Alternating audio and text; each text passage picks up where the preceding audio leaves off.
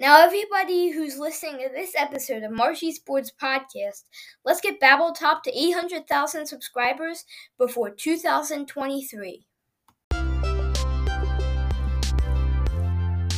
This is a Marshy Sports production with Josiah Marshall. Bam! What's going on, everybody? Welcome into Marshy Sports Podcast. And uh, would you look at that? Antonio Brown isn't done. Coach Arians said, and I quote, Brown is Antonio is no longer a buck following a win over the Jets, which is literally the cover of the New York Times article. Antonio Brown is quote is no longer a buck after leaving field mid-game. Coach Bruce Arians says, "Yeah," and he threw stuff into the stands and he walked across the field and he gave peace out symbols. Um, now was he at the press conference?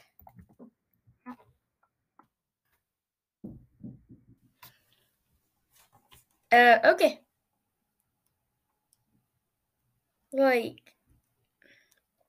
I don't know, dude. Huh? Sports Illustrated. Wait, wait, wait, wait. Whoa, whoa, whoa, whoa, whoa. Report Antonio Brown escorted to police by police to an airport. Oh, oh my gosh. Oh my goodness. He's not flying with the team.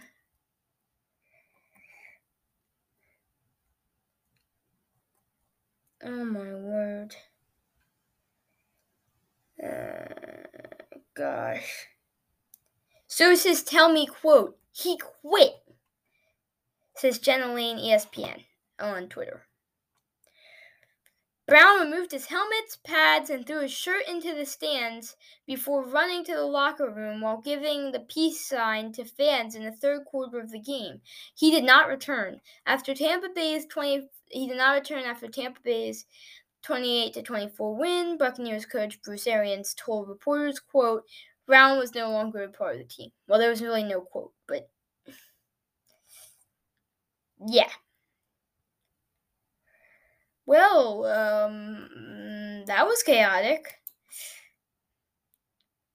On a better note for um, my home city, the Eagles pulled off the win um, against the Redskins. Congratulations, Eagles.